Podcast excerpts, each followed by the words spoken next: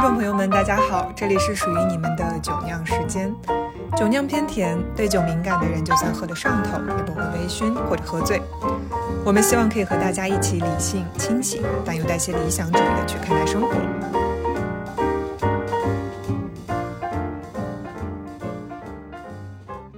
位听众，大家好，我是斯坦路，欢迎大家收听酒酿时间的播客。那今天这期的播客内容，我们邀请到了服装设计师黄真，然后来跟我一起录制这期内容。哎黄真来介绍一下自己。哎，Hello，大家好，我是 Common Sense 设计师黄真。Common Sense 是一个什么样的品牌？你可以简单介绍一下呗。嗯，Common Sense 是一个目前是一个线上的男装品牌，对，然后主要针对的客群可能就是二十多到三十多岁的男生，对。嗯然后我们当时做这个牌子的时候，就是想说，嗯，怎么样尝试去让，嗯，现阶段的男性消费者能够更好的、更容易的买到衣服吧，嗯不要只是优衣库什么的，因为嗯我自己成长到那个阶段了。嗯对，当我做这个牌子，其实我就是刚刚好是我们的客群的那个年龄，对。然后我我有消费的困扰，就我有嗯购买衣服的困扰，我有穿着的困扰。然后我就想说，怎么做一个既能符合自己，又能让大众去很容易接受它的一个消费的服装品牌？对嗯，所以说你其实是从自己的困扰出发。对，一定是这样的。我觉得，嗯，怎么样把一个品牌做好，一定是首先这个品牌的衣服是你自己喜欢的，嗯是你自己想穿的，对嗯你才能更好的带给大家一些，嗯、无论是穿着的指导，嗯或者嗯是商品吧，服装其实它也是商品，对，嗯，然后你刚才说到就是你自己的困扰嘛，其实，嗯，我不跟你说我的困扰，我跟你说一些我的改变，因为其实现在已经是二零二二年的最后一个月了，然后我自己其实回顾我的过去这十一个月、十二个月的这样子的一些改变，我会发现我穿衣服在慢慢的越来越轻松。对，以前我会觉得说，可能秋冬就是穿大衣、穿风衣的时候，那这个冬天、秋冬，我不知道是因为我的生活习惯改变了，可能我经常健身、跳舞什么的，呃，然后有一天我站在我的衣架前，我会发现，哎，我这些大衣好像 去年是怎么挂的，今年也是怎么挂在那儿的，然后就是是。防尘袋也没有拆过，是。就是，嗯，好像自己会更愿意穿的非常轻松，可能套一个羽绒服，或者套一个马甲，或者是套一条裤子，我可能就出门了。对，呃，吃饭呀、逛街呀，好像也会这么穿，会觉得这种轻松给我的感觉让我很放松、很舒适。当然，不仅仅是因为我自己，然后我从我的一些朋友的身边，他们也会给我反馈到，比如说像一些他的收入条件本来就很不错，他们好像也并不在意说我要穿什么样的品牌去证明我是有购买力的。嗯，他们也会买一些非常平价呀，或者是说比较实穿型的衣服，对他们的消费也在慢慢发生改变，所以我会觉得很有意思。对，那你呢？你你觉得你这一年过来，你大概会在服装上面的预算会投入多少？我觉得我没有办法代表大多数消费者，但是从我个人经验来说，我的工资、我的薪资是上交的，对，然后我没有特别的去预算服装消费这个这个板块，嗯然后包括作为一个设计师，其实我们不是很缺衣服，上交给老婆们，对对对，对，然后 毕竟是爸爸了。对对对，然后我不是很，我们基本上不是很缺衣服，对，因为平时会做很多衣服嘛。然后还有一个就是，嗯，我会经常去收拾自己的衣柜，嗯。因为我的衣柜现在已经不属于自己了，嗯。对，它有很多一部分要分出去，对。我没有办法把衣柜填的那么满，嗯。去去挂很多衣服，然后我会经常去筛选哪些衣服是我缺的，我才会去做一个主动消费。嗯对，然后我不会很容易的被呃，比如说消费观或者是时尚去引导，让我产生一些不必要的消费。其实，因为我们俩认识六六年有六年了，六六七年了，对六七年了。其实我刚才还在跟你聊，我说我觉得你现在跟之前其实是有变化的，你自己可能没感觉。嗯，对，一点点感觉。之前好像你会去买一些名牌，那对对，然后会尝试买一些名牌，然后现在好像你根本就不太在意这件事情。对，我不太，我觉得是因为我们之前做女装，你现在做男装的。并不是，我觉得其实嗯，可能不需要那么让别人认同你，就是我觉得嗯穿衣服服装其实更多的是让自己舒服，嗯这个是我嗯、很明确的一个点。嗯对，它也是能现阶段对我的消费观引导很重要的一个点。对，嗯，所以就是可能年轻的时候，嗯，二十岁出头的时候，尤其是你刚刚工作的时候，就是很多时候你会在互联网看到啊，大学毕业之后的第一个包包，嗯，人生的第一块手表，对。然后轻奢入门级什么的这样子的东西，然后都是奢侈品嘛，或者是轻奢级的，就是好像大家都在很努力的尝试说用一些 logo 或者是用一些这样子的东西来证明自己，对，来包装自己，嗯好像有这样子的东西的加成，然后会让自己的社会身份看得更明亮一点，对。对，然后但当我的眼界开阔了之后，我是我会觉得，其实无论你怎么包装自己，其实嗯我觉得内涵更重要，或者是让自己舒服更重要。嗯嗯，就是因为很简单一句话，就可能当你越没有的时候，就是你缺少的时候，你就越想拥有那个东西。可能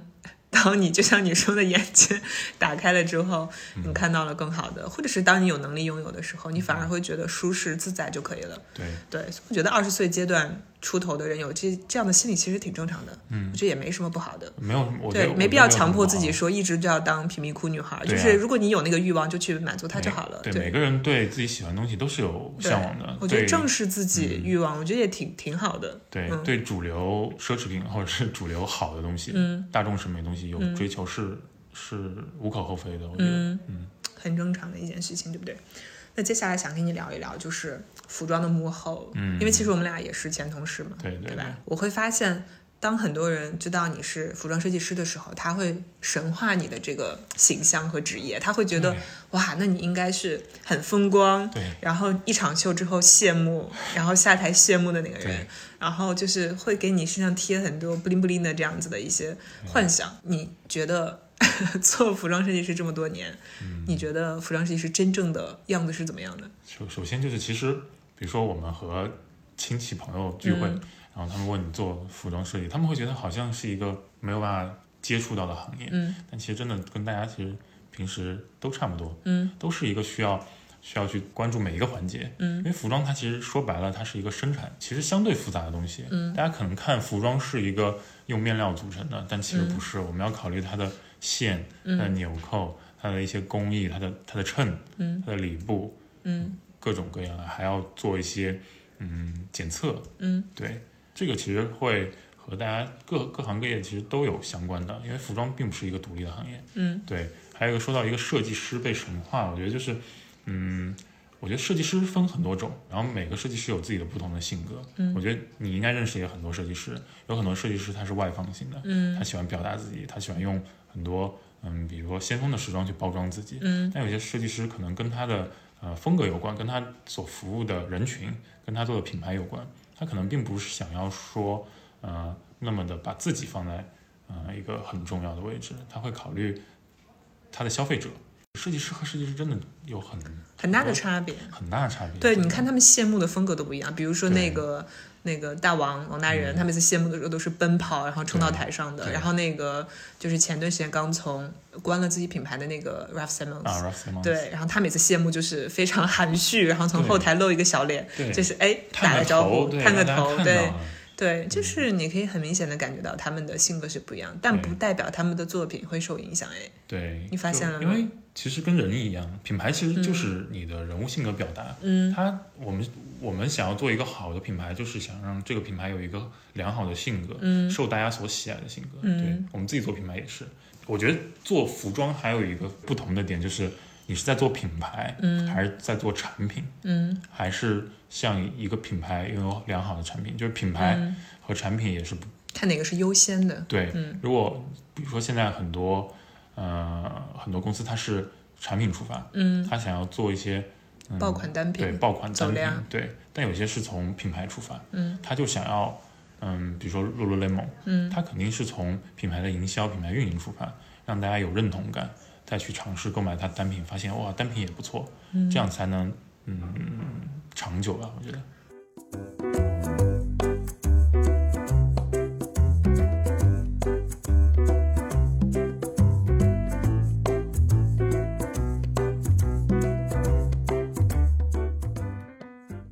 你今天一进门我就想问你，为什么穿你身上这这件就是有很多条纹的因为我我 polo 衫？因为我今天是周日，我其实是带小朋友的时间，周日穿搭。嗯，我今天早上去了超市，嗯嗯，然后所以我就会穿的舒服一点。然后包括我穿了一个那种上海老客乐才会穿的马甲，羽绒马甲，这别是我们自己牌子的。别，我自己也穿马啊甲，OK，好，什么叫上海老克勒穿的羽绒马甲？里面穿 polo 衫，外面穿羽绒马甲。嗯你这两年的买衣服的需求，嗯，有没有什么自己特定的喜好，或者是嗯特定的一个对款式的要求？就是我自己购物的时候的一些对变化，对就跟你刚认识我的时候，对对，因为我、我只知道你穿衣服好看，嗯，但我不知道你你是凭什么直觉去买衣服的，好问题。对吧？就我觉得，我觉得男生和女生消费观其实不一样，你觉得不一样在哪里？因为我我你觉得是生活场景的诉求吗？嗯，我觉得可能女生有那么严重的考虑生活场景吗？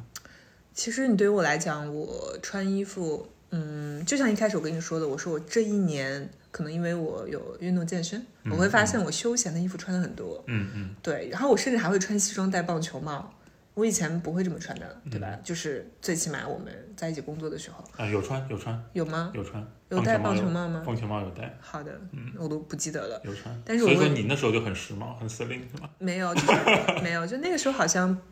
不太会去去，比如说我要穿的很休闲、很运动怎么样，不太会想这件事情。我觉得可能六七年前，然后更在意的是我今天出门要很得体、很好看，嗯。很在意自己穿的是不是很时髦。然后就是你对服装是有一个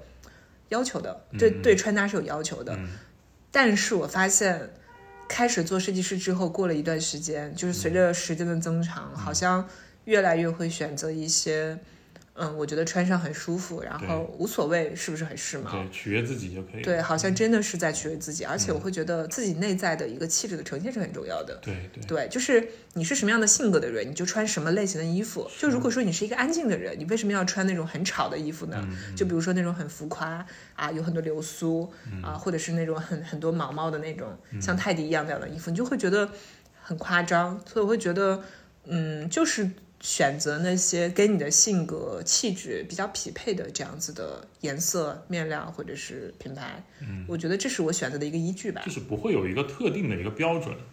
或者是一个特定的品牌方向。不会不会有，但是但是，比如说我清理衣橱的时候，我就会发现好像，嗯我购买的品牌其实就那些，嗯嗯嗯，然后但是近期可能会买一些比较工装，有点工装感的，比如像 Studio Nicholson、或者是这种的，对，嗯，然后。对我会觉得很务实，很便捷，嗯。而且我会觉得跟我其他的衣服的风格也可以混搭在一起，你不会觉得很出挑，嗯，嗯，然后我很认同 Studio Nixon 他们那个呃一个设计理念，嗯，你知道吗？他们想要做一个橱模块模块衣橱，对，就是我想说就是嗯，尤其是适合自己，嗯，一个是适合自己，你才会选择这个品牌，嗯，然后你比如说衣柜里有一系列的 Nixon 了，然后你可能就是闭眼去穿，因为很明显的就知道其实是好搭的，你穿出去是是穿出去是得体的，是你自己，很舒服，对我觉得蛮重要的。对我第一次看到它的那个模块衣橱的那个概念的时候，我就会在想一件事，你知道吗？我会觉得，如果说打开衣橱，比如说衣橱是一个什么样的东西的时候，我会觉得它很像一篇文章。就我这样说，你可能会觉得很抽象，但它真的很抽象，它真的，它真的就是很像你去写一个文章，就是因为你每天早上站起来，你会想我要穿什么出门，对不对？对就跟你去构思一个文章，你要表达什么主题，那什么样的话接在一起会更顺，用什么样的语言，然后去形容它会形容的更贴切，是一样的一个逻辑。是就比如说，像我以前可能还没有说那么明确自己风格的时候，我并不是说从小出生就时髦到大，不是这样子的。而且，我觉得我有很长一段时间都根本就是衣橱里面都是乱七八糟的，你有点点找不到自己，就是你连找不到自己这个概念，你可能都没有意识到。没有尝试去找自己，对，就根本没有尝试找自己。我觉得我就是这样子啊。盲目消费倒不至于，因为其实也没有那么多的钱去盲目消 费，就是你会觉得自己好像嗯衣柜里面有衣服，可是你每天想穿的好像也就那几件，对对。有很多东西你其实是穿不到的。对，这个是当我忙起来之后，我可能嗯时间会被占用的更多的时候，就没有自己私人时间的时候，这个很重要。你可能发现一个，比如说一个月下来，嗯。一个初冬下来，你会发现你穿的就那两件，嗯。真的，我觉得挑衣服的话，我觉得你首先思考的就是它的应用场景，还有它的嗯、呃你平时穿的一个使用频率吧，我很重要。衣服它其实就是实用性，基于实用性，包括衣服的历史，它就是给你带来保暖性，让你不会，呃，一个是遮羞嘛，嗯，让你不至于裸裸露在外。哎，你突然说到这儿，跟大家推荐一本书，叫《历史的针脚》，可以帮助大家更好的了解服装的历史。对，服装其实就是基于实用性产生的，包括一些嗯现在流行的款式，比如说呃空军军服，还有那个 bomber 夹克，嗯，它其实就是空军的军服演变演变过来的。对，它能演变出很好的款式，嗯它就是基于实用性。然后包括有一些很好的猎装，它也是基于实用性产生的。所以大家可以可能可能去消费的时候，就是要考虑服装的一个应用场景和实用性，不要去盲目的选择。我我个人不是很建议去冲动消费，嗯对，尤其是在当下这个时间段，嗯。对，因为其实你刚才说的像 bomber 夹克或者是嗯空军军服，像《历史的针脚》，其实这本书里面的内容大概就讲了我们现在常穿的服装、鞋子的各种类型，然后或者是裤型啊、外套的这样子的名字啊、然后派克大衣，它为什么叫派克大衣？其实它都是有很多自己的故事的，从这些演变出来的。所以说这本书也在去跟大家，就帮助大家更好的了解一些服装是怎么样演变过来的吧。所以我觉得，如果有一些朋友对呃服装本身或者对服装历史真的很感兴趣的话，可以看一下这本书，我觉得很不错。我回去也买一本，我还没有看。对，像现在我可能我的工作有很多表达的需求，我需要写很多东西，然后我再重新去尝试去梳理为什么过去自己没有风格或者没有那个意识的时候，回看的时候，我就会发现其实就跟写文章是一样的逻辑。所以我刚才跟你说，很像你去准备写一篇文章的感觉。对，就是你你不知道穿什么，就等同于让你写一篇东西，你不知道写什么，你不知道写哪个。呃哪种类型的写小说呢？还是写一个随便写一个就记录日常的这种流水账散文？就还是你想写一个就是好像很有探讨意义这样的文章，就是有点类似于这样子的一个感觉。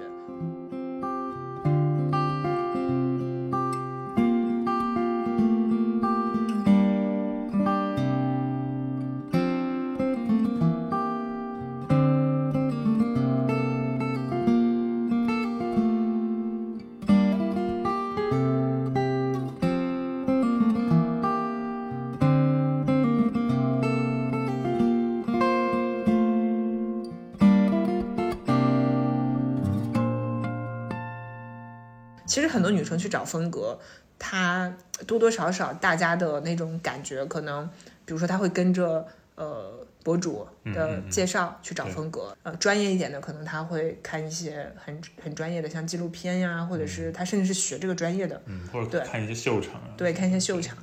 我我很好奇男生是怎么找风格的？嗯，我觉得男生其实还是根据自己的工作吧，因为大多数男性其实都是在职场的，就是、嗯。对他们都在工作，然后很多影响他们的因素，包括着装的穿穿搭需求的因素，都是从社会层面带来的工作，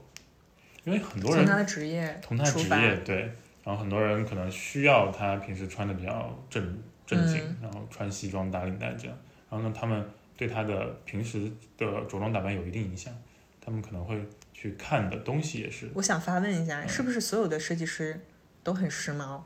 并不是，其实并不是，可是他在那个环境被禁远，那大家每天都会接受这种，比如说各种潮流趋势啊，嗯然后对吧？公司有那么多样衣啊，就是我觉得总归是会受一些熏熏陶的吧。就是我会觉得是不是所有的设计师穿着都很都很知道自己要什么？嗯，如果有一定经验的设计师，我觉得他清楚知道自己要什么的。嗯但是你说所有设计师都时髦，其实并不是，因为时髦其实是个人很主观的一个意见。你觉得会偏个人口味、对，我觉得嗯自己审美？到了一定程度，自己知道自己要什么。嗯嗯，我做自己最时髦，我觉得。嗯，你说到这个点，就是有一些朋友会觉得说，哎，是不是现在你会看到很多呃互联网上，然后跳脱出来的设计师，然后都是海归，嗯然后都是啊，我是什么大学什么大学，就是好像都是海外留学回来的，嗯是不是？好像那种我们本土自己的服装学院就没有好的设计师诞生呢？就是我还挺好奇的。我觉我觉得其实并不是吧，我嗯觉得现在主流，但确实服装设计这个专业主流还是被西方引导的。对呀、对，包括审美也是被他们引导的。所以说，他们想要去呃做到一个，或者是想要去嗯接受更好的教育，一定是首先选择肯定是要尝试出国，嗯，对，但是并不是说，嗯、国内的院校它没有办法培养出很好的一个设计师，嗯。这个还是根据一个设计师个人的一个呃追求，还有一个审美方向有嗯。有关的，因为还有服装这个东西其实风格很多，嗯。它不会像是呃比如说汽车设计什么的，呃它的已经大很型已经定了，服装对。呃汽车就是一个壳子四个轮子，对。对，但是你服装可以六个袖子，对，对你有千变万化的东西，嗯。对，然后嗯，风格也很多不一样的，你没有办法界定哪个风格是好的，你也没有办法界定哪个设计师做出来东西是不好的。那你觉得嗯。是不是必须我是学服装设计这个专业的人嗯，才能当设计师呢？其实并不是啊，有很多，比如说 Ross Simmons，他就不是学服装设计的。但是他是学设计的呀，啊、就是完全跟设计没有，就是不搭边这样子的人，他可以当设计师吗。他可以啊。其实服装设计的门槛真的不高，嗯你只要有热爱，懂一点，嗯，至少懂一点面料，嗯嗯，不要用真丝去做呃裤子，嗯或者呃去做那种外运动裤，嗯，对，他可能你稍微懂一点面料的这个属性，对，对，然后我觉得经验很重要。其实做服装设计，经验真的还是蛮重要的。嗯你只有遇到很多问题，呃，你才能懂得怎么样做出更好的产品。因为嗯说白了，服装它就是产品。就是你说到服装设计的门槛很低，嗯你怎么看待很多博主做自己的品牌？我觉得无可厚非吧。嗯他们想要做自己的品牌，他们可能就是想要，嗯、表达自己。嗯，那你会买博主自己的品牌的衣服穿吗？因为男装这个领域的博主其实不多，我觉得是因为你不关注吧，是吗？他们会在，他们会做自己的品牌吗？肯定会有呀，嗯，会有的。好吧。嗯哦，我我啊，我有关注，我有我有关注一些牌子，嗯，嗯，对我有买过呀，我有买过买过哎，就你会被种草吗？就设计师也会被种草的，我买过那个 Dirty Talk，你们知道吗？不知道。啊，不知道吗？嗯，那就是你们也不关注男装，我也不关注 我们是女女生，当然不关注，所以我在问你买不买男装设计师的品牌，男装男设计师、装博主男。装博主，我有买过一，嗯，有买过一个。对，我是觉得他们他是有专业背书的，嗯，我会去考虑。对，我们在找男装博主的时候，真的很难找。你觉得问题是在哪儿？你觉得少吗？量少还是气质和自己的女生是很容易培养的，她也会愿意花很多时间在这个方面，嗯并且让自己变得足够优秀。嗯，但我觉得男生他可能很难被培养的品味很好。那说白了就是其实觉得自己已经很完美了，对自己也没什么要求了呗。再聊下去就女权了，好吗？对对对，你们可以点到为止。对，点到为止。但是从现实来看，包括社交媒体来看，嗯，啊、女性博主的优质程度要远远大于男性博我会发现我身边的男性朋友好像很少会经历这样子的一种一种改变，就好像他们以前对服装的需求就是务实、耐穿、保暖。保暖，对，然后能穿的场景多，嗯最好在家出门都能穿。然后现在好像也是这样的一个需求，就我很想知道为什么你们对自己的一些，比如说，你难道不想穿的更有魅力吗？你难道不想让一些衣服可以衬托出自己，比如说线条更好看啊，更更年轻啊，或者是说，线条更好看。对啊，就是我我觉得我你不想通过衣服去改变自己或者修饰自己的一些外形吗？你会有这个想法吗？或者曾经有过吗？首先，用衣服包装自己是每个人都要都基本的需求。嗯，对，但是嗯，我可能不会过度依依赖于衣服服装，你可以代表，你可以代表广大男性吗我？没有办法代表大部分男性。嗯对我觉得每个风格男性都有，但从我个人而言，一个一个已婚已育的男子，对，然后我会觉得其实呃，我不需要用衣服去过度的包装自己，嗯，这样子。那你没没婚没育之前呢？没婚没育之前，我都我都不是一个单身的状态。他说他都不是一个单身的状态。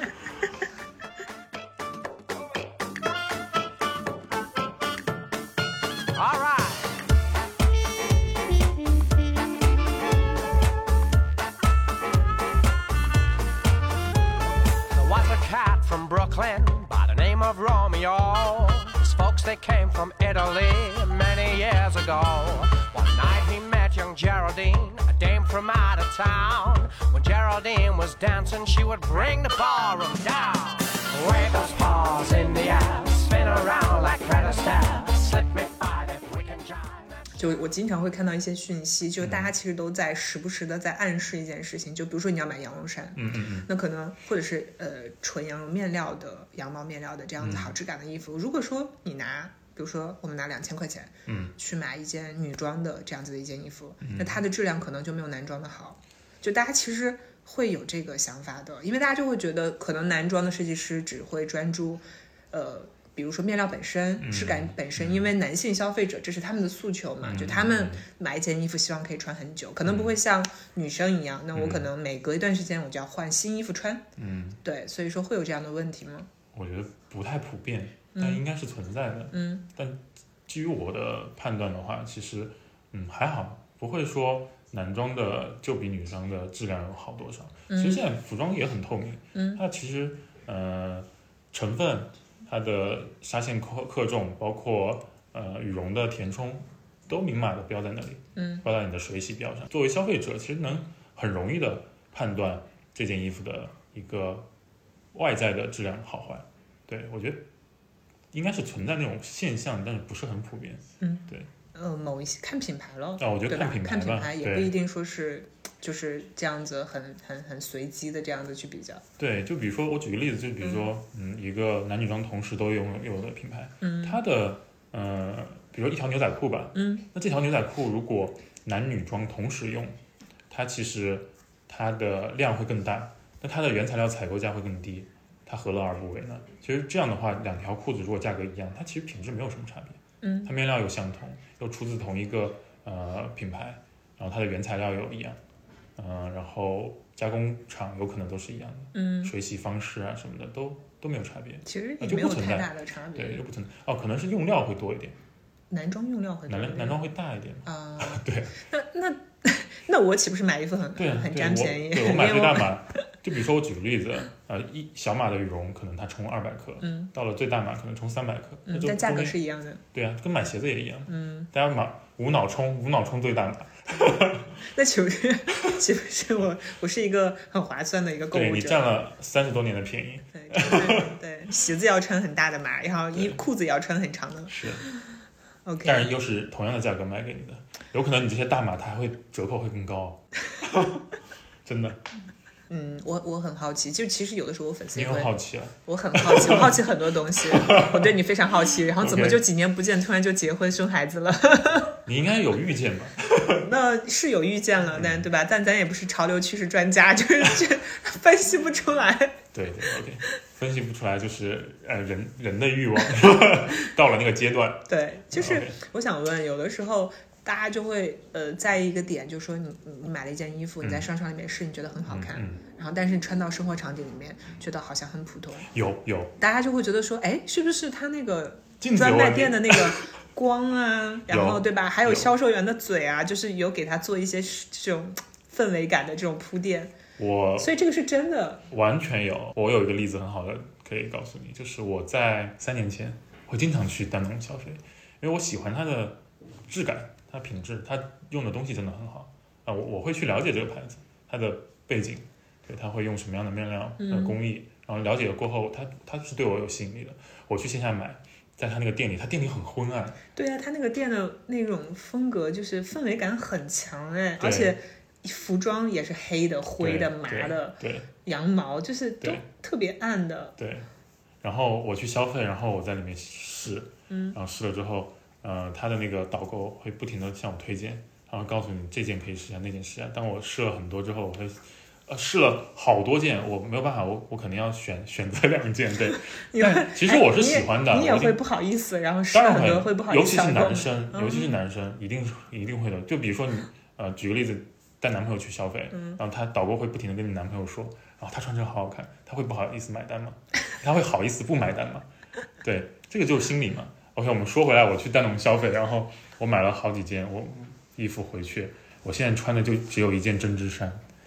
对，其他的呢？其他都挂在我衣柜里。当时那个场景会让我觉得啊，好很好看，但嗯，是当你穿到了生活消费，或者是嗯，你有更多的呃使用场景的时候，你发现它并没有那么适合。你以后可以去电影院穿那一套。呃，对，很奇怪，就是最奇怪就是我买那些衣服，当时我不觉得它的版型会有点小，嗯袖子会有点紧。你在电影的时候，你不会做那么多生活场景里需要你做的运动。对，因为你试衣服其实就穿好，站在镜子，前面，你你会站在那儿，你不会动旁。边人会夸你，对，然后你会满足，然后你会去买单，嗯，对，然后当你穿到了生活场景，没有一个人在旁边夸你，然后你还要，你还要，你还要，你还需要去去公司打印文件，然后坐在那边办公的时候，你会发现，嗯，这个袖子怎么抬不起来？对，然后会发现这个颜色好像没有那么让你没有那么喜欢，对，在店里面好像很纯粹，然后穿出来就觉得啊，好像很普通啊。对，会有这种现象的，所以大家理智消费，一定要理智消费，氛围感先进，避免不要被他夸你一两句就为你的冲动买单。就是如果说自己有品牌，好想把丹努那个导购给挖过来，他们导购真的还挺厉害的。嗯我觉得还蛮有意思的。你也你也去过丹农吗？我没有去过，但是我每次都会，就是你你去商场，比如说一些运动品牌或者男装的时候会看到，因为我自己也会买男装，嗯就我自己买男装的诉求，其实是因为我觉得，哎，版式还不错。你觉得是？买男装赚了是吧？我觉得你这样想也是 OK 的，那个是你提出来的问题吗？呃不是我提出来的问题。我会觉得男装穿起来好像没有太多的束缚感，嗯而且其实我自己穿衣服，我不太喜欢过度装饰的衣服。嗯嗯嗯。然后有很多女装，可能我觉得版型 OK，、嗯哪里 OK，哎，它扣子上面就会有一些装饰，或者是它的袖口，它总归是要给你添加一些东西的，然后我会觉得很繁琐。嗯，过度。嗯，我会觉得男装可能有一些还 OK，嗯就它版型啊或者是什么样子的款式，我觉得我这个身高穿也是 OK 的。嗯我衣柜里面有很多男装嗯啊，我特别经常买速鞋的男装。嗯对，嗯，那是你个人。对我个人，我个人。但是你说的那个店，就你刚才说那个牌子，嗯我自己其实逛街的时候路过过的什你会么时候看，一两眼。我会看一两眼，但是我不会进去。嗯对，因为太昏暗了，不敢进去。OK，那你觉得线上有没有办法可以避免这些呃问题呢？他们都有客服啊，你可以去问客服，然后你要清楚的知知道自己的呃腰围，这是嗯，最基本的。对然后你的买裤子要知道腰围。对，就是你可以告诉很明确的告诉客服你的裤长、你的腰围，然后你的九分裤你希望它是多长的，你的全长的裤子是多长的。对你，你对自己首先要有个了解，嗯然后还有就是，嗯，你可以通过现在详情页做的也都很好，然后包括一些天猫店，它其实很严格，它甚至比线下店标的更全面一点，你就多花一点时间去了解它的用料啊什么的。嗯对，然后包括一些嗯品牌的背书，或者是它的社交媒体有怎么样的宣传，我觉得就是你你可以选择性的去屏蔽一些过度宣传的东西、过度包装的东西。其实对于我自己来讲，我自己可能两件事情。第一件事情，我会看详情页那个模特的身高，嗯，对，对，因为它会标模特身高、模特穿的尺码嘛，但其实没有什么参考性。有参考性。就是对你来说有参考性。对我来讲没有参考性，因为它有的模特其实一米七、一米六八，嗯，对，其实它现在很多品牌它会用一些比较娇小型或者素人模特嗯会多一点。嗯还有一件事就翻评论区，你看一些他们的购买评论，比如说有一些人差评那一栏，尤其看差评，就尤其要去看看这些，对，然后看一下他们可能会聊到自己的身高，穿这个裤子感觉怎么样，我觉得这些都是很重要的。然后，但是要区分水军，就有一些是啊刷的，对，所以你要看差评啊。对这个需要什么？我觉得需要你很大量的购物经验，对嗯你需要很长时间的购物经验，你才可以有这些东西，然后去避免自己踩坑嘛。对，那人线下呢？啊，你说人生处处是陷阱，尤其是线上。嗯，其实选线上选衣服蛮重要的一点就是可以通过它的一些细节，啊、辅料。如果你看模特穿的衣服，那些细线都没有压好，那你拿到手的肯定不如模特穿的衣服。对，这个是很很简单的一个方法。就是要把图片放到最大。对，你就去看它的那个那些细节，嗯，比如说袖口，比如说一些衣服的压线，嗯能看清的你就尽尽量去看。嗯、还有一个就是很多牌子它用的辅料，就比如说拉链，小嗯小到一颗扣子，它有没有在用心做？嗯因为大家众所周知，那些那几个拉链的大品牌，它都是有起订量的。对，如果你嗯你选择这家店铺，它没有一个很好的体量，它做出来衣服就是小作坊加工那种模式，它品质其实很难保证很好。嗯，要么就是它就是几个工人给你手工做，那它价格一定不便宜。嗯对，呃，你可以通过面辅料、辅料这一点可以去判断，就比如说它用的呃拉链是 YKK 的，嗯或者用的四合扣是定制的，是嗯 YKK 的、或者是什么其他品牌的。对，这个辅料很很能判断一个店铺的实力，还有一个它是否在用心，包括小到一颗纽扣上的 logo，它真的有在用心做，而不是随便选一颗市场里买过来的那个纽扣给你做在衣服上。就他的姿态是在认真对，他有在认，真做衣服，对对对，是有态度的。对，那线下呢？线下如何去避免那些陷阱？比如说我们刚才聊的嗯氛围感的，那灯光啊，然后包括销售人员的，你知道吧？夸奖啊，其实这些都算氛围感。还有镜子，我觉得很嗯很镜子镜子我还有它的那个买手店的陈列嗯，气味，我其实这些全都是氛围感的东西因为。据我了解，其实镜子的话，其实每个商场大一点的商场，它对你的镜子的是也检查是很严格的，他们会判断你的镜子是是否超出它的标准，它不允许用那种畸变的镜子，嗯拉长身高显瘦那个镜子。对，这个镜子其实大家可以不用太担心。呃，其实我自己到了一个，比如到一个品牌，我会去看它的一些做工细节，它的面料，对，这个可能职业习惯吧。然后有些面料我甚至知道它是哪家公司的，嗯，对看多了呀。对我就知道它可能成本就是多少，然后这这个牌子的它倍率是多少，然后打几折买还是划算的。对，那怎么避免呢？怎么避免会被？我觉得没有办法避免，你真的很喜欢它，它又恰好它又不打折，嗯我觉得你就喜欢就买。嗯，就是对，就有的时候不理智也放过自己一马，没有必要每天都特别理智清醒。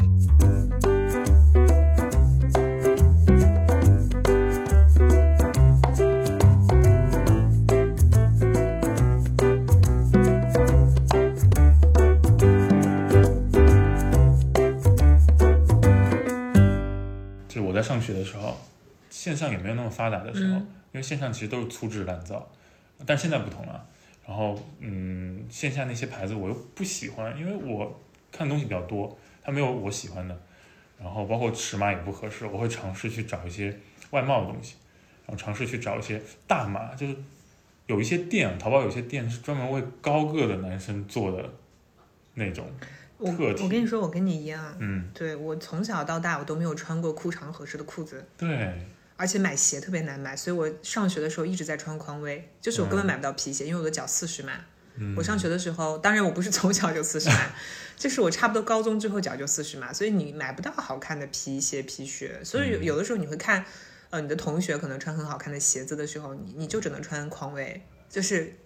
穿了很十来年的这个啊并不是，说匡威不好看，呃，匡威是好看的，但是你天天穿。天天穿，有的时候你也会想羡慕一下穿皮鞋的小朋友，对不对？所以那个时候会有这样的感觉吧。反正你长大了之后，我会不断的去寻找哪些品牌跟我的身材是搭的，所以现在我可能会特别喜欢买一些北欧的品牌，一个是它的、它的一个品牌的所主导的那个价值观跟我是契合的，就它大部分品牌可能都会关注可持续，因为北欧本来这些国家就很关注这些事情。对还有就是它的呃面料用的其实都是非常好的。呃，我们有的时候在市大部分对，你在市场上会看到很多家具品牌，然后家居啊，或者是这些东西都是产自丹麦，因为他们对这样的生活质感诉求就是本来是有要求的，所以说服装也是有这样子的问，也也是也是会受到影响。再者是，嗯，北欧的人身高也会比较偏高一点，所以我会觉得买他们的裤子、大衣我穿就刚刚好。其实我觉得像小个子的女生，像她们的一些 polo 衫啊、T 恤或者是毛衣、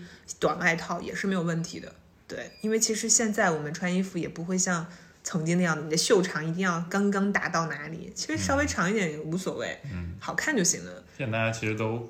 对这种方面的就没有那么多，没有那么严格，对，没有那么严苛，对，所以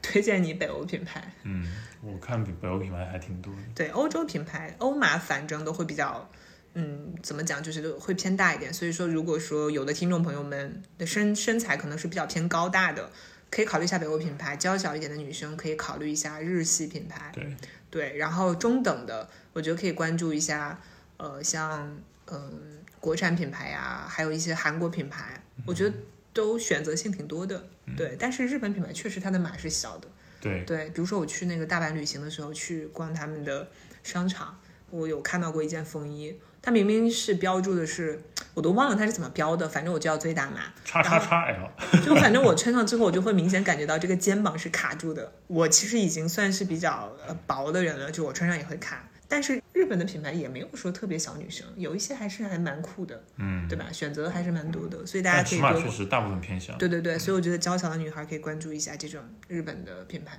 那你会给你老婆买衣服吗？我她都是现在都是自己买衣服，那她会穿你的衣服吗？他会他会，嗯嗯，他会穿我的衣服。嗯，他不出去见人的时候会穿我的衣服，但是他出去见人，实穿。对他出去，比如说出去玩儿，或者是他还是愿意选择嗯，自己的衣服。对，跟小姐妹聚会的时候还是要打扮一下的。对我和他体型差距还蛮大的。嗯嗯，这几年就尤其是这一年吧，你回顾一下，我会发现你经常会在社交媒体上看到像断舍离呀、可持续呀、一衣多穿啊、嗯。什么胶囊衣橱、交换衣橱这种、嗯。这种，包括有很多这种，嗯。呃，衣橱互换的这样的市集嗯嗯。在线下开展嗯。活动，所以我会觉得大家可能很多消费观念都在慢慢发生变化。我觉得这是一个很好的消费观。嗯，对，这是一个很好的一个现象吧，我觉得。嗯当然不是说所有人目前都可以接受这件事情，嗯但是可能未来会有更多人接受这件事情。你像我妈妈不是来上海了吗？嗯然后她来的时候，她就会跟我说，她说我带什么衣服呢？她问我，嗯然后我想了一下，我说那你觉得呢？我觉得我妈说那我就不带，我穿你的吧。就是嗯她其实会主动的来穿我的衣服，她其实是觉得可以接受 OK 的。那有的嗯时候可能。我们逛街，他很想给我买一件衣服，然后我会觉得明明是他自己想要，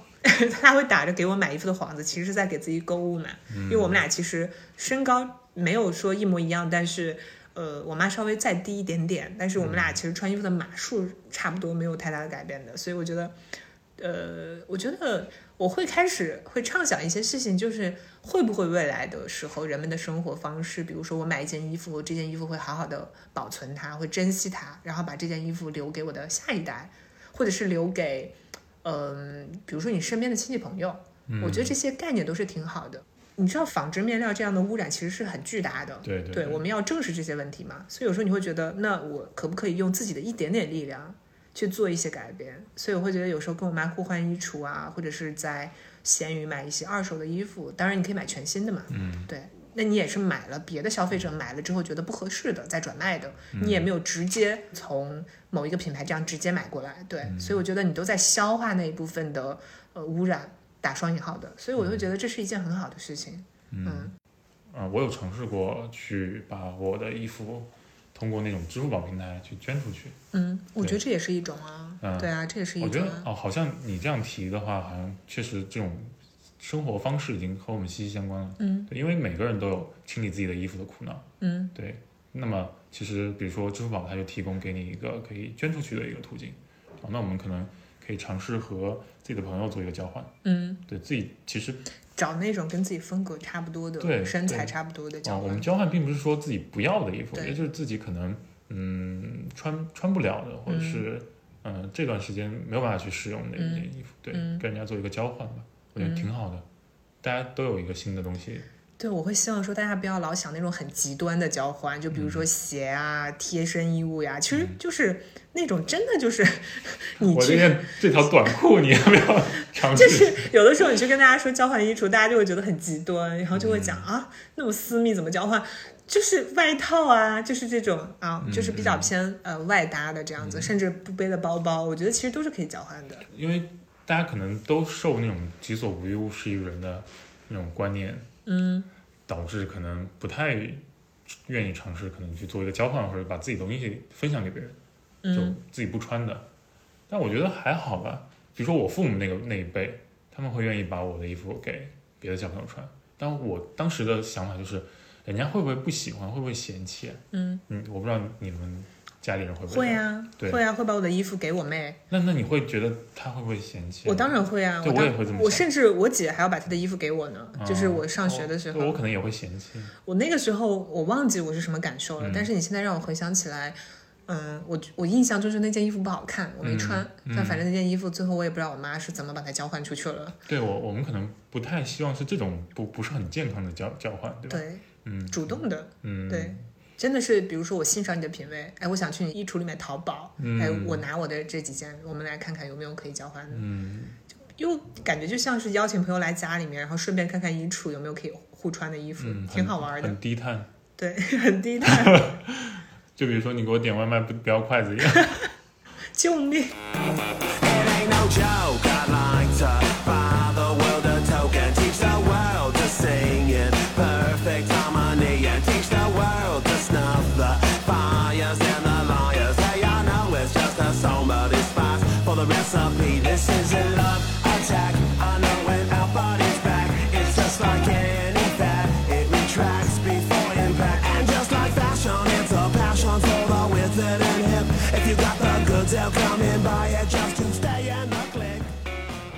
这期播客在录制之前，我们有在不同的社交平台、微博、小红书向酒尿时间的听众朋友们发起了通话录制的邀请。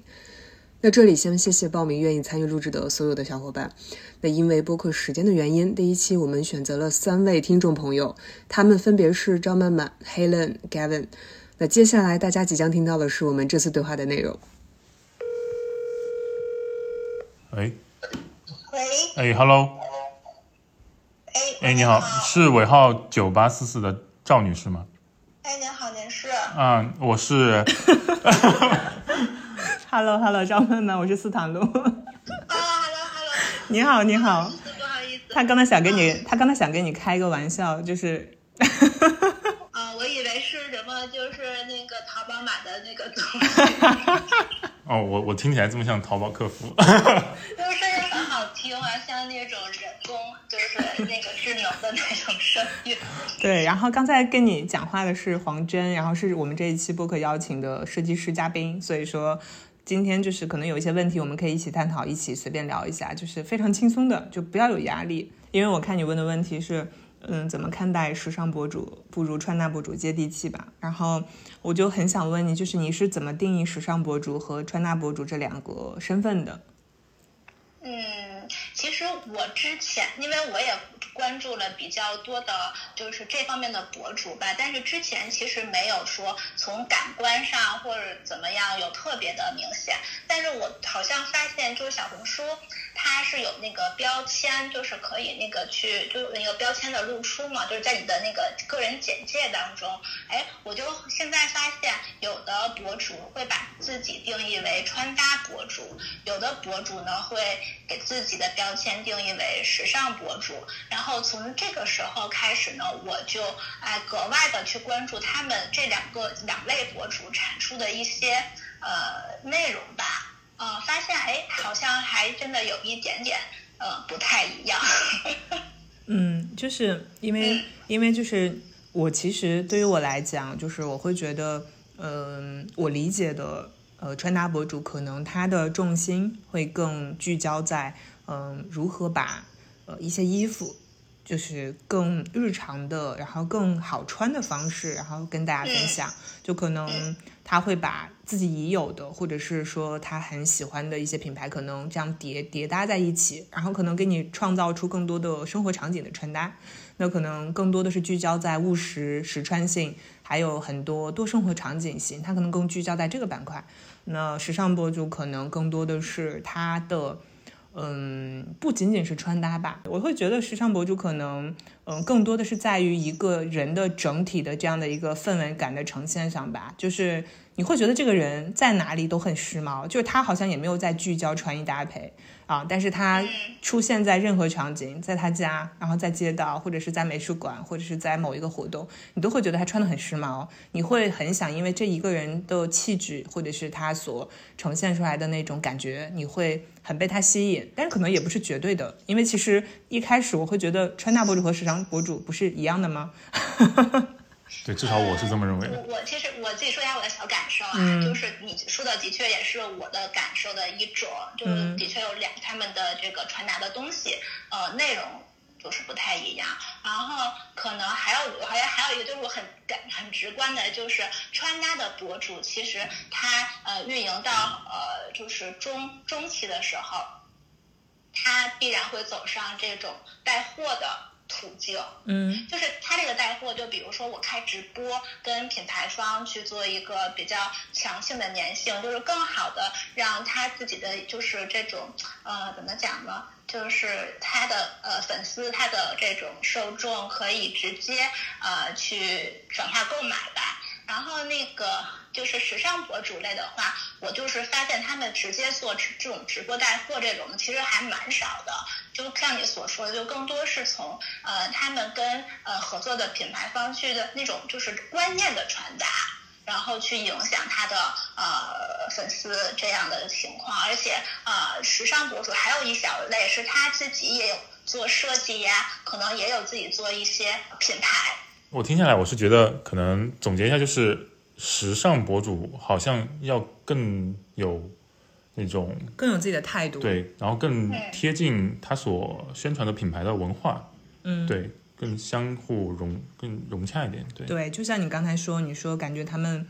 嗯，都会有自己的生活，就生活观点也好，或者自己的时尚观点也好，嗯，就一些自己的观点性会比较强。那他在后期可能做一些品牌的时候，他会把这些东西都放到自己的品牌里，所以你就会觉得，哎，这个人的态度就是还蛮明确的。比如说我们来做做一个品牌，其实品牌就是我们当一个人的性格去做，嗯，对，我们需要一个品牌它有什么样的性格。其实时尚博主的话，它是更贴近于呃这个品牌想要表达的一个观念或者怎么样，嗯，但是穿搭博主他其实更多的是把所有的单品组合起来，然后来给大家一些穿搭的意见，对，这个两者会有这个方面的不同，对。嗯，然后我还有个小小感觉啊，就是感觉是就是这这不知道是不是会引起这种就是对立的一个观点啊，就是嗯，感觉时尚博主们的就是学历普遍是比较高的。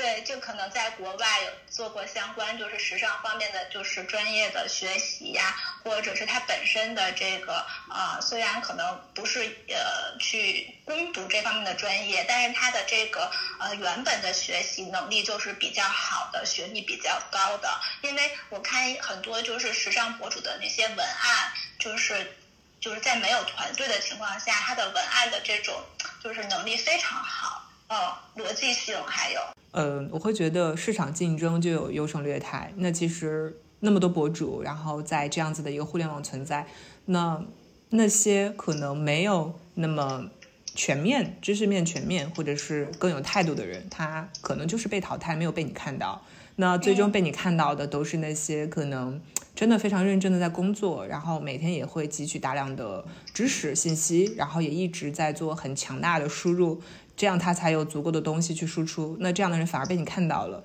那所以被你看到的这些人，你就会觉得哦，他们可能都有海外留学的经历，或者是说他们可能都是设计师或者是艺术行业的人，嗯，然后也正也正正好，我觉得代表了，嗯。很多消费者也好，或者是呃观众也好，其实大家的内心是向往呃自己成长的更好的，比如说对艺术的向往，那可能对艺术、对设计的向往，或者对美的向往，大家都想成为更好的人，那也是证明大家都有这个需求。我其实我现在回想起来，我关注陆姐，我应该是从微博上面，就那时候我还没有开始玩小红书，嗯就是哎。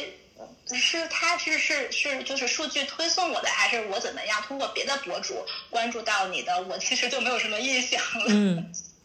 对，但是关注完之后，发现你跟其他博主的确有很不太一样的地方。嗯嗯，就是爱上了这样子。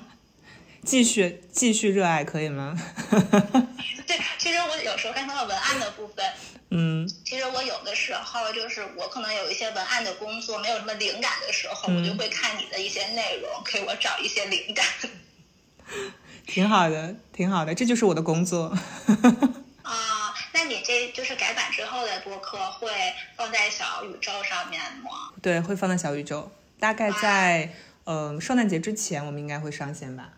哇，好棒哦！对，到时候你可以找找自己的声音，我的声音还蛮有蛮蛮蛮蛮有辨识度的，非常有。我下一次再听到的话，肯定我就能知道是你，我可以叫出你的名字。哦，没对，因为我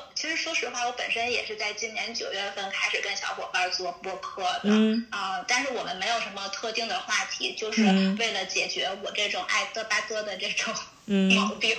因为的确现在就是熟人社交这块儿，就是。嗯，分享欲吧，这个这个东西就怎么说呢，就日日趋下降。然后就通过播客吧，就是希望嗯能把一些自己的想法，就是做一个存档。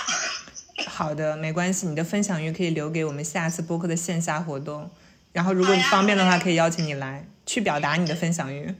好呀，好呀，好呃呃，太感谢了，好激动，好开心，行，那我们就先到这里。谢谢两位，太感谢了。好嘞，好嘞，那拜拜。小惊喜、嗯啊！提前祝你们圣诞节快乐，圣诞和元旦快乐，迎接一个更好的二零二三年。好嘞，谢谢，谢谢，谢谢，谢谢，和你聊天很开心，拜拜，拜拜，拜拜。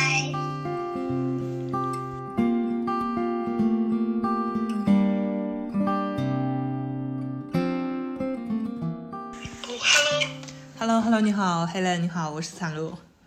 哦，你好，你好，对，然后今天跟我们一起录播客，然后还邀请到了一个设计师嘉宾，叫黄真。Hello Hello，我是黄真。哦你好，哎，你你好。对，然后呢，今天就是我们有看了一下你你你问的三个问题嘛，然后呃，我想问一下，就是平时可能对于你自己来讲，然后你觉得在穿搭上或者是一些穿搭需求上，你觉得让你比较烦恼或者是苦恼你的点是在哪里呢？嗯，首先我觉得可能是，呃，个人风格的一个定位吧。就是现在我不太清楚自己到底适合，嗯、什么风格的衣服，因为有很多条件的限制。比如说，我现在是一个大学生，然后生活经费会有限制，然后或者是，呃，平时上课有的时候也会因为一些场合的，就是他的要求，然后也会限制我的一些呃穿搭，所以我、嗯这个是最困惑我的问题。嗯，你说你的困惑的时候，然后我也联想到我自己上大学的时候，我对穿搭的需求。对，然后我会觉得说，其实因为你现在还在上大学嘛，然后我觉得你现在有一个找自己个人风格或者是明确自己个人风格这样子的一个诉求，我觉得是非常的，嗯，我会觉得这个时间阶段其实是很好的，就是你有这个意识，你会有这个诉求，呃，然后反正我像你这么大的时候，我根本都不知道风格是什么，就是 完全完全没有这个概念，也不知道就是自己自己是什么风格，也没有想过或者是明确自己的风格。就像我自己可能二十岁出头的时候，我那个时候有很大的呃欲望是要买衣服，就是买买买，对，然后那些衣服其实有很大一部分的呃单品现在再也不会在我的，我是讲他的风格，就可能那种衣服的风格再也不会在我的衣橱里出现了。我会觉得，首先你的审美在每一个阶段它都是会成长的。就比如说你现在喜欢的东西，你可能工作了，过了五六年啊，你可能又会发现啊，原来你不喜欢这些东西了，然后你你会开始喜欢那些安静的，然后比较内秀型的那种那种服装品牌。然后你再过一段时间，你会发现啊，你现在就是喜欢随便穿，想穿什么就穿什么，就是你每到一个阶段会有自己新的改变的。呃，我觉得大概是可能在选择和购买上，我觉得这个点大概我是这样理解的。呃，然后关于你提到的，就是自己是什么风格这件事情，嗯，因为其实如果说，呃，嗯，是一个年龄跟我差不多的朋友，我可能会建议他有一些点，这样子我们可以参考。但是你的话，我会建议说，我觉得你穿什么样的衣服走在街上，你是最自由、最舒服的状态。然后，嗯，你觉得，哎，我觉得我在做自己，我没有在戴了一个呃面具做别人。这个面具所谓的可能是别人觉得你穿这个很漂亮，但是，但是可能你自己穿上你就会觉得很别扭。啊，我觉得这个是其实是一个面具，就是一个面具。然后你把这个面具脱下，就去穿那些哪怕是卫衣或者是一件衬衣，它可能没有那么出彩，但是你觉得穿上很舒服，你觉得让你很轻松很自在。我觉得这个就是你现在的风格。对，是的，嗯我我觉得现在我基本就处于这么一个情况，就对是，呃，我在想着去找到自己的风格，但是呢，呃，我现在还是就觉得很舒服，就是最适合自己是重要的，所以就是处于一个比较矛盾的一个，呃，一个阶段吧。因为现在就是出门，然后或者说去上课什么的，最常穿的还是牛仔裤，然后卫衣这种。嗯，就是很很青春啊，就很青春啊。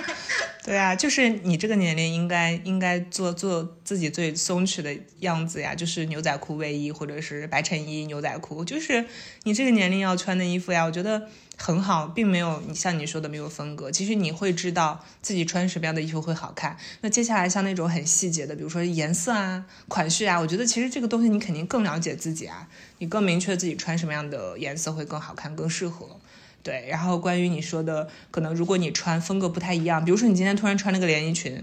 或者是那种特别法式的，你走在路上很不自在，证明你其实自己还没有接受这件连衣裙，就是，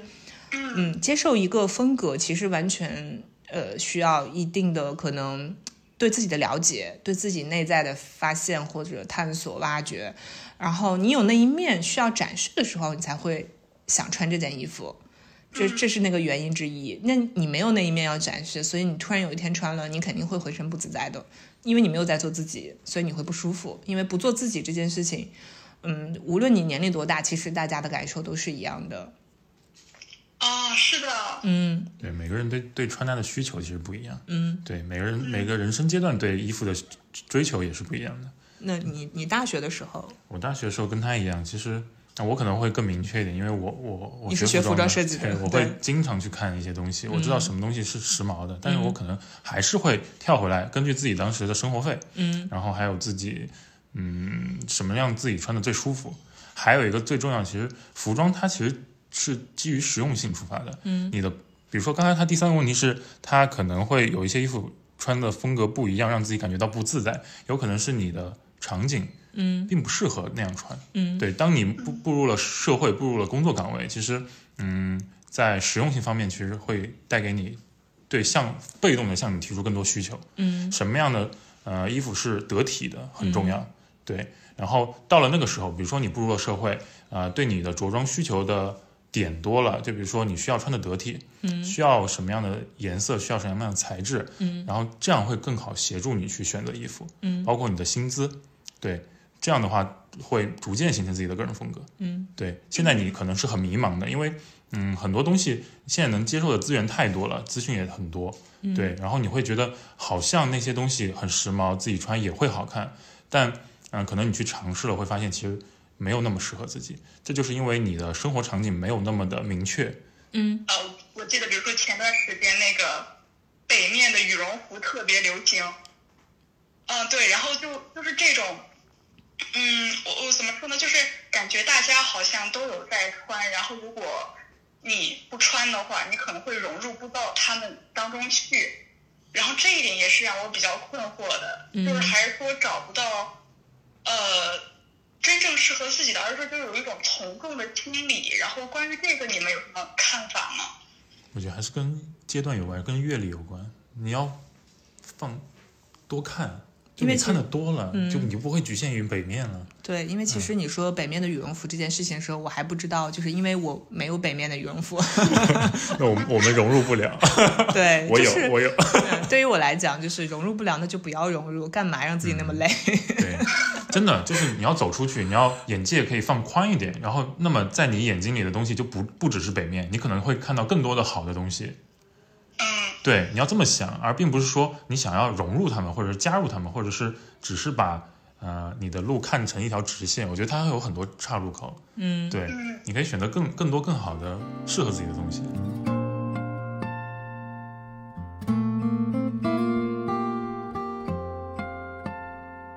嗯，你好，喂，你好，你好，Hello，你好，我是斯坦路。看路对对，你好，我是斯坦路。这里是酒酿时间播客，然后你久久等久等，因为我们刚才一直在调试声音。啊，可以可以，我还在想说你们聊到哪了。那怎么称呼你呢？你觉得会比较好一些？啊，手机用户，手机用户，行尾尾号三四零八的手机用户，啊，可以可以。哎，这个男生是谁？对，他是这一期播客我们邀请到的一个呃设计师，对，男装设计师，对对对。嗯，Hello 大，Hello 大家好，对对不对，对，然后因为我有看你问的一些问题嘛，其实我还觉得挺有挺有兴趣的。就是你问的第一个问题，就是分享欲是及时的、连续的吗？嗯对，然后做了多年时尚博主，如果说你对一些分享或者购买衣服提不起劲的时候，热情怎么样去重燃起来？我之前有的时候会跟朋友有的时候聊天，我觉得如果你把自己的爱好当做你的工作的话，啊、当成你的职业，然后你就会失去一个爱好。我觉得这句话其实说的还，呃，还蛮正确的，大概就这种感觉。所以逛街变成了市调。对，逛街变成了市场调研。你的很多呃表达欲，我觉得有所降低是肯定的，这是很正常的一件事。因为我觉得做博主来讲，你本来就是一个输入输出的过程。呃，如果说你一直在输出，然后没有大量的输入，然后我觉得就像一条呃河流，它可能会慢慢的干涸掉。那我遇到这样的问题，我可能会休息一下，然后尽量的去给自己的生活多一些更多的选择，可能去做一些自己更感兴趣的，然后喜欢的事情，就不要总是把注意力放在，比如说我今天要拍视频。或者是我今天要要要去拍照片，或者是我今天要工作，就是不要去太 focus 在这件事情上，我觉得会好很多。这是我自己的一些感受吧。第二个问题有问到说，如果可能因为我们是设计师职业的关系，是不是？呃，对衣服的材料做工要求会更高，然后可能久而久之，你会造成长期的，比如像视觉购物这种过过眼瘾，你看了太多的好东西了，那你拥不拥有这件衣服也都无所谓了。啊，我们刚才在跟你打这通电话之前，我们俩还在交流，然后呃，黄真是这样说的，请说。啊，对，其实呃，首先你的问题是，服装设计师对衣服的材料做工要求会更高，其实。这个也是因人而异的，因为他服务的品牌或者是他自己的呃喜好也会有不一样的，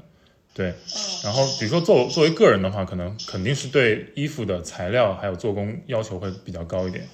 然后会造成长期的视觉购物，这个也是一定的，对。比如说我每天工作都就是和衣服打交道嘛，然后我到了一到了公司，然后看到很多就是我们自己设计的衣服，我们自己出的衣服，那么其实我就感觉自己已经拥有了。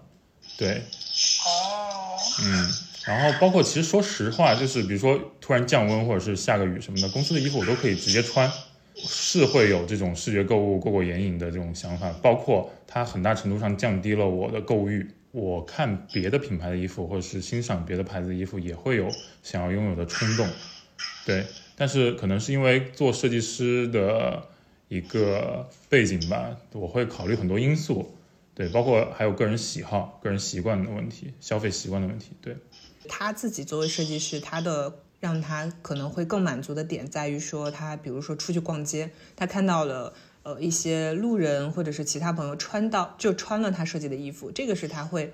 觉得特别满足，然后他会觉得很快乐的一个点。这个比我自己穿要就比他自己穿可能会更让他满足。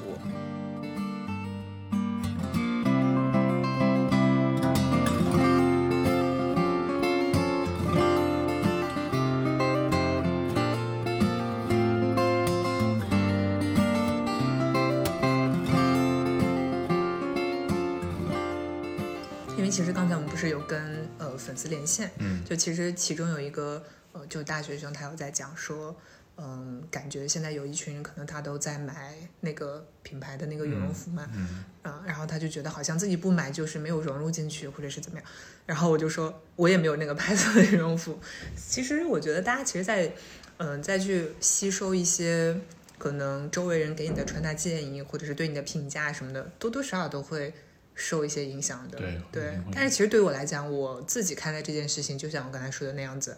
嗯，我其实穿什么样的衣服，或者是买什么样的品牌、什么价位的衣服，完全是，嗯，根据自己的个人的消费能力，我宁愿去慢慢的存钱买一个我可能平时想都不敢想的品牌，嗯，对，但是我可以花时间去慢慢拥有它，嗯，就是一个非常长期主义的快乐。我觉得完全是根据自己的，呃，真实的一个生活经历，你的。金钱经济的这样的一个能力，然后还有你的购物的需求。就如果说你是一个呃学生，我觉得你是一个学生，或者是你现在刚刚工作，没有特别多的积蓄，我觉得大可不必去拥有那些非常昂贵的东西。就算是别人跟你说那些很很好，质感很好，但是可以把它放在自己的愿望清单里面，然后而不是说我立刻当下就要拥有。如果我不拥有，我就不是一个有品位的人，然后我就没有自己的风格。我觉得完全不用这样想。对。让我联想到我我在刚工作的时候，嗯，会尝试去去购买一些自己很想拥有的东西，而且它是有一种提前消费的想法的，我觉得大可不必。因为你很想拥有它，对，就是每个人都是有欲望的，嗯，对，稍微理智一点吧，我觉得。对，然后另外一个方面，一说到理智，我又会觉得说，有的时候你稍微的出挑一下，嗯啊，跳出去一下，嗯，也不是不可以的。就有一次我我工作的时候，然后有遇到一个。嗯，大概岁数可能四十多岁，四十七八岁的一个大姐，然后她就跟我分享，她说我自己平时也会花钱买汉服，她说我很喜欢喝汉服，然后我喝茶的时候会穿喝茶穿的旗袍，她说我其实会给自己的生活中去有这样的消费，但她平时会买一些非常好质感的，然后很安静的这样的衣服。但他有那样的生活场景，他也会把自己的金钱花在那些方面。他说：“我自己快乐就行了，我也不在乎我儿子怎么讲我。”他说：“我觉得这样子就是在讨好我自己。”其实我那时候挺被他打动的。嗯，对，有的时候不用时时刻刻都去克制自己的欲望，正视自己的内心。有欲望的时候，你可以发泄一下，但是不要天天都是说我要买衣服，要买包包，就天天这样子就超出自己的 对能力。对，偶尔我觉得偶尔消就是。放纵一下，也没有什么不可以的，对不对？嗯你有一个稳定的穿搭风格，嗯然后偶尔有一些持续的新鲜感的东西，我觉得嗯还是不错的。嗯，但是千万不要超出自己的预算。对，你自己在做男装品牌，嗯那你自己会买什么衣服呢？平时？其实嗯，我的消费欲望不是那么强烈，嗯，对，可能和某某一些设计师不太一样。对，因为我做牌子，我做衣服是我自己喜欢的，我会觉得其实我已经拥有了，而且我不是很希望自己有很多衣服，那样会让我有选选择困难症。而且我希望自己的衣服都能互相搭配，我能节约很多时间在搭配这件事上。我的裤子，我的裤子的廓形，我的外套的廓形，我的嗯衬衫，我打底，我觉得他们都是我第二天早上起来就闭着眼睛，我可以从衣橱里拿出来直接穿去上班，嗯，穿去工作了。我自己的消费观是这样，我自己的穿衣习惯也是这样。最近消费最多的是什么品牌？最近消费最多的是，其实我之前会买很多 cos，嗯，对我现在很多衣柜里的裤子都是 cos，然后现在它好像风格变了，嗯。哪怕我昨天也去逛了，嗯，他发现他在打折嘛，但是我还是挑不到衣服。我现在自己自己牌子的裤子会穿的多一点，嗯。还有一些，嗯，比如说拉夫劳伦，对我会尝试去买那些舒服的、宽松的，因为只有这些欧美的品牌才能让我穿得下。嗯，对我忘了跟大家介绍了，就黄真是一个身高一米九零加的一个设计师。对，就是我我很难在国内的品牌买到衣服，而且我不喜欢，我不喜欢我去那些店，啊、我觉得好看的它没有我穿的，或者是我需要穿一个叉叉叉 L 的，哎，我跟你说，我突然很想问你，嗯就是你是一个一米九加的人，嗯。那你怎么样跳脱自己的身高，然后去思考那些大众身高，比如说平均男性身高，身高没有到一米八，或者是身高一米六、一米七、一米八这个区间的人的、他们的穿搭诉求，你是怎么去衡量的呢？呃，这个问题我觉得你你没有办法让所有人穿的都好看，嗯？而且你也没有办法去想象所有人穿上它它的样子，嗯，真的你没有办法去考虑那么多。你没有办法去讨好每一个人。对，嗯因为你你做为什么有那么多风格不一样的品牌？嗯就是因为他们想要针对的人群或者他们的 muse 是不一样的，嗯所以他们他们会形成不一样的风格，嗯不一样的款式，不一样的廓形，不一样的长短。嗯对，我觉得以我的审美，它的裤长需要搭脚面，那我们就按一七五穿上去，它是搭脚面的廓形去做就好了。对，我觉得不会有太大影响。其实你们家的衣服，嗯、有一些东西我也一直在关注嘛，嗯我有在看，我会发现 Common Sense 有一些衣服女生也可以穿，好像并没有说特别的男性化。对，对当一个东西简单到一定程度，其实我觉得男生女生都是可以接受它的。嗯，对，好像并没有固定要什么性别去承担。对我们没有说想要圈一某一类消费者，所以说我们没有说我们针对的是什么样的客群、什么样的收入这样的，我们只是把自己的品牌做一个拟人化。哎，但我嗯挺好奇的，你就是你怎么看待无性别穿搭这件事情？我觉得无性别穿搭，你不不需要特别的去强调自己是无性别的品牌。嗯我觉得合适自己的，你不用挑男装还是女装，你适合自己喜欢自就就好了呀。嗯，就是没有刻意的，就没有必要刻意的去分类。对呀、其实你会发现，最近的一些社交媒体，它特别喜欢分类、对标签化。对标它标签化才能针对性的引流，吸引到一部分。我觉得会有。这样子的行为，就你还蛮常见的，嗯，就很流行的一些词。所以说每次和别人探讨，他们会问，嗯嗯、你的牌子是一个什么样的风格，是一个什么样的，是要说的很具体嘛？我觉得，我觉得你要、你要去聊一个人，你要去认识他，认识一个人，他也有很多面，嗯对他也有很多自己的不一样的性格，嗯对，有有让你舒服的，有让你不适的，嗯，对，品牌也是一样的，你没有办法去标签化它。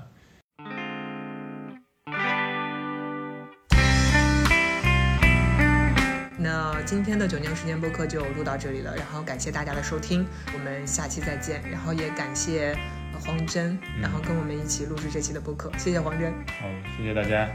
那感谢大家收听，我们下期再见，拜拜。拜拜。